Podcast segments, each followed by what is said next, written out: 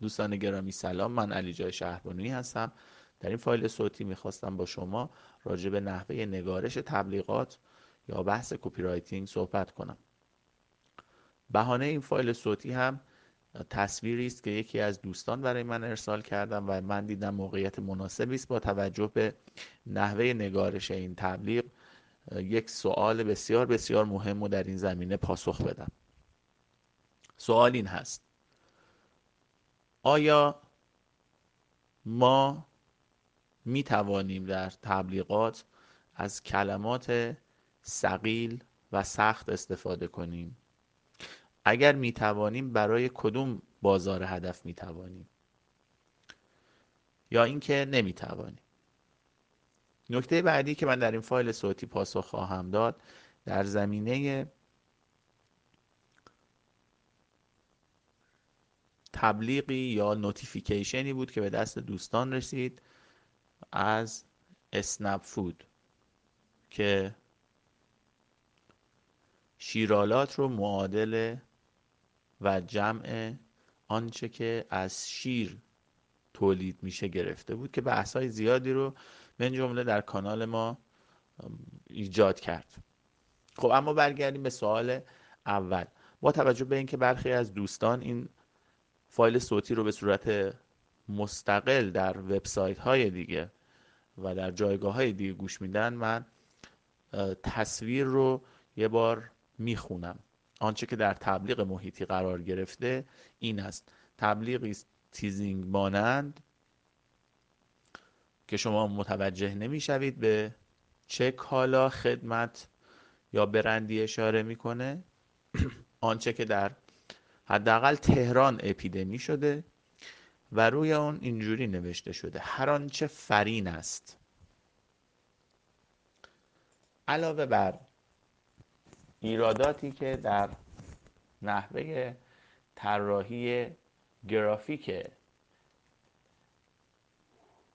این تبلیغ محیطی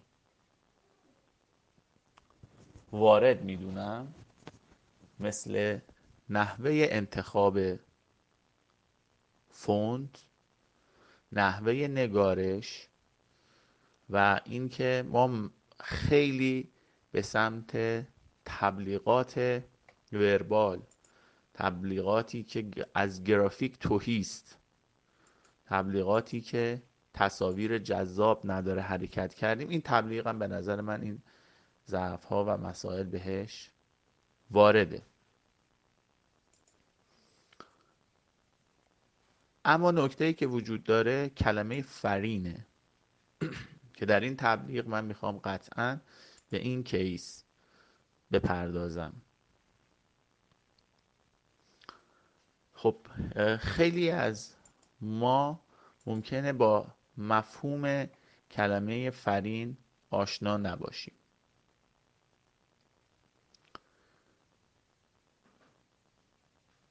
باز سوالم رو تکرار می‌کنم. آیا این امکان وجود داره که ما به صورت نصر به قول قدما مکلف بنویسیم یا باید ساده و روان بنویسیم؟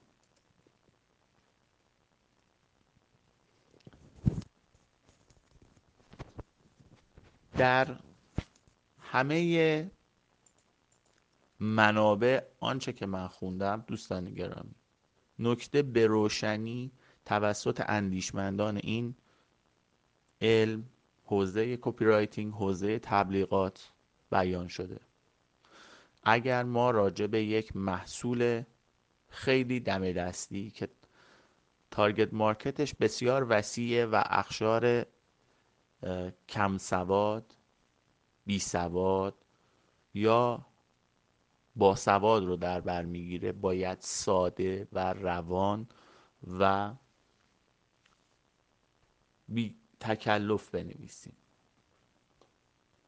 اما نکته جالبتر اینه که حتی اگر شما تبلیغی می نویسید برای یک قشر خاص که بسیار سواد بالایی دارند در ادبیات در متون فنی و نظایرهم اونجا هم تاکید شده که ساده بنویسید. چون انسان ها ترجیح میدن در خلوت و تنهایی خودشون هم وقتی دارن یک متنی رو می‌خونن وقتی دارن از کنار یک بیلبورد عبور می‌کنن وقتی یک نامه تبلیغاتی به دستشون می‌رسه وقتی یک ایمیل تبلیغاتی به دستشون می‌رسه ساده و راحت ارتباط برقرار کنن. یکی از ضعف های تبلیغاتچی ها در اینجا نهفته است.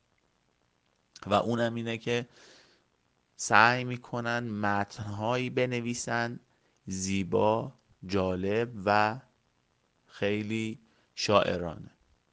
این تبلیغاتچیا مسیر اصلی رو گم می‌کنند.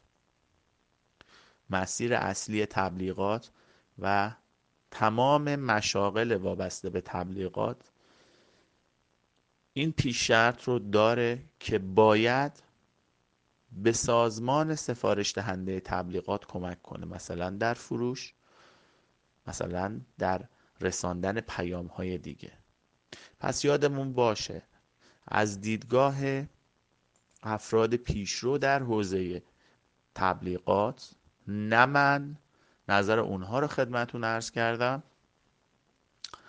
نوشتن کلماتی که معنی اونها بسیار بسیار دوره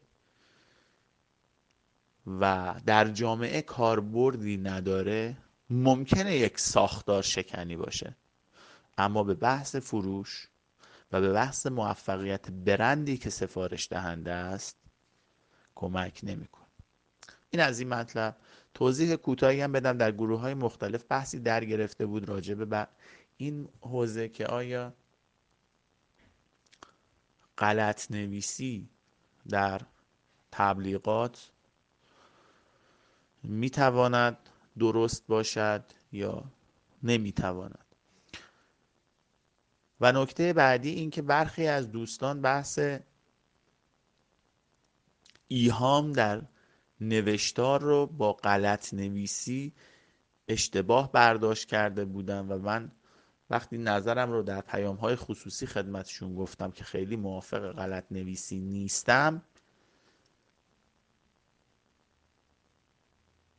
فرمودن که فلان مثال معید غلط نویسی است.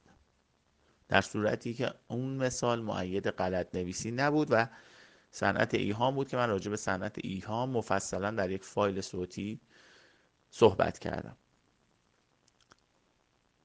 این دیدگاه شخصی منه در مورد این کیس دوم که دارم خدمتون عرض می‌کنم و می‌تواند غلط باشد. نکته اینه من به عنوان یک تبلیغاتچی به نظرم نمی‌رسه که غلط نوشتن. اگر کل صنعت و بازار رو در نظر بگیریم فرایند جالب توجه باشه. ما یه نکته ای داریم اینکه در گذشته های دور و نچندار دور یک قاعده برقرار بود که می‌گفتند که شاعر می‌تواند به اقتضای و اقتضای شعر و قافیه و مصرب مثلا 17 قاعده دستوری رو گاهی می‌گفتن 16 تا گاهی می‌گفتن 15 قاعده رو در نظر نگیره. و با توجه به وزن شعرش و گاهی نویسنده. وزن متنی که مصنوع و مکلف داره می نویسه قواعد ادبی رو و نگارش اونها رو رعایت نکنه. اما یادمون باشه درسته که نویسنده تبلیغات و کپی رایتر به نوعی خلاقیت داره و داره تو بحث فروش و بازاریابی کمک می‌کنه. اما شاعر نیست و به ضرورت تبلیغاتی ممکنه که نیازی نباشه غلط گفته بشه. اینو چرا میگم؟ ممکنه که یک تبلیغی حالا یک غلطی توش نوشته بشه به ویژه در جامعه ما و خب جلب توجه هم بکنه. همه ببینن شیرالات خب اکثر قریب به اتفاق target market اسنپ هم از کلمه شیرالات معنی دیگری رو برداشت می‌کنن. همه به هوای دوباره دیدن و دوباره خواندن و مطمئن شدن این notification این پیام رو و خب سر و صدای ایجاد میشه به طبع اون. این تبلیغ بیشتر شنیده میشه اون نوتیفیکیشن بیشتر دیده میشه و قصه هاست. اما نکته که من مطرح کردم از باب دقدقه من بود در حوزه نگارش تبلیغات که ما گاهی می‌بینیم که در جامعه تقلید زده ما و در جامعه ای که ما امروز می‌بینیم در شبکه های اجتماعی و پیام رسان ها نوع دیگری از نگارش حاکم شده و کسانی که به ادب فارسی علاقه مند هستند می نویسن اما متاسفانه تأثیری نداره یا تأثیر کمی داره. حالا فرض بفرمایید که در تهران چند سالی است که بحث teasing مد شده. در کشور ما با حضور افراد پر follower من نمی‌خوام بگم که اینفلوئنسر می‌خوام تفاوت قائل بشم. افرادی که بنا به دلایل مختلفی فالوئر زیاد دارن. افرادی که برخیشون البته از نوابق هستن.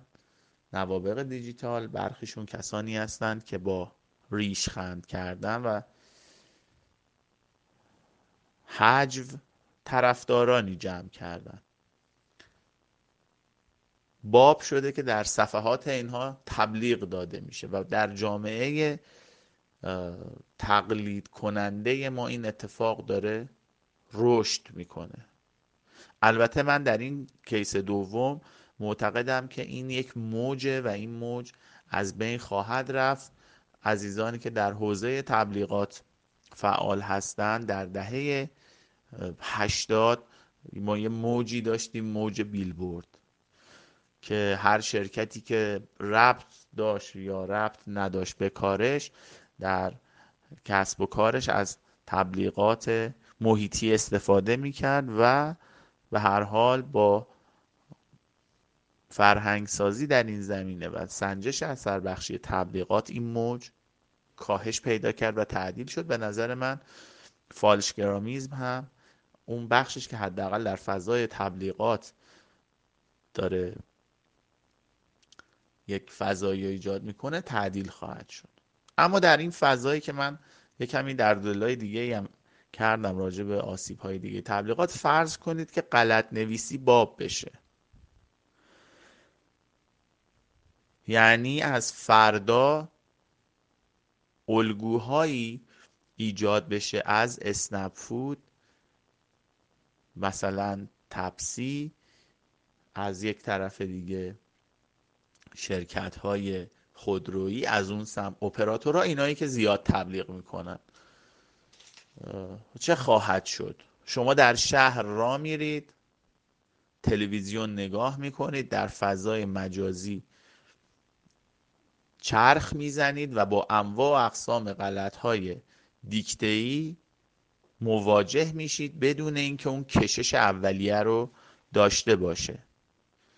از اونجایی که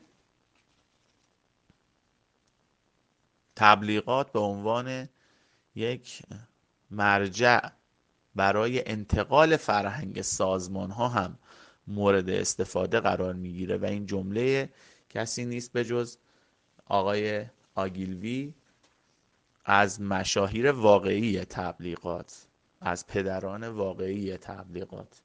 نه فیک ها بنابراین به نظر می‌رسه که برندها عهدهدار این مطلب هستند که فرهنگ خودشون رو با تبلیغات به جامعه منتقل کنن. علاوه بر اینکه بر میزان فروششون و سایر اهداف دارن تاثیر می‌ذارن. من یه جنبندی بکنم در این 23 4 ثانیه آخر. اونم این که ممکنه غلط نوشتن باعث توجه بشه. اما اگر باب بشه به همین ادبیات فارسی نیمه جان ما هم آسیب های زیادی خواهد زد. چون طبیعی است که برندهای کوچک از برندهای بزرگتر و معروفتر تقلید می‌کنن و ما همین الان هم در فضای کشورمون مشکلات عدیده در این حوزه داریم و این نوع تبلیغات ضربه به بستر فرهنگی و ادبی ما خواهد زد. البته این نظر منه و ممکنه غلط باشه. امیدوارم که این فایل صوتی شبانه مورد توجه شما قرار گرفته باشه. اگر این نکات برای شما مورد توجه بود خوشحال میشم که اون رو با دوستانتون در کانال ها و گروه های دیگه به اشتراک بگذارید. سپاسگزارم. شبتون بخیر.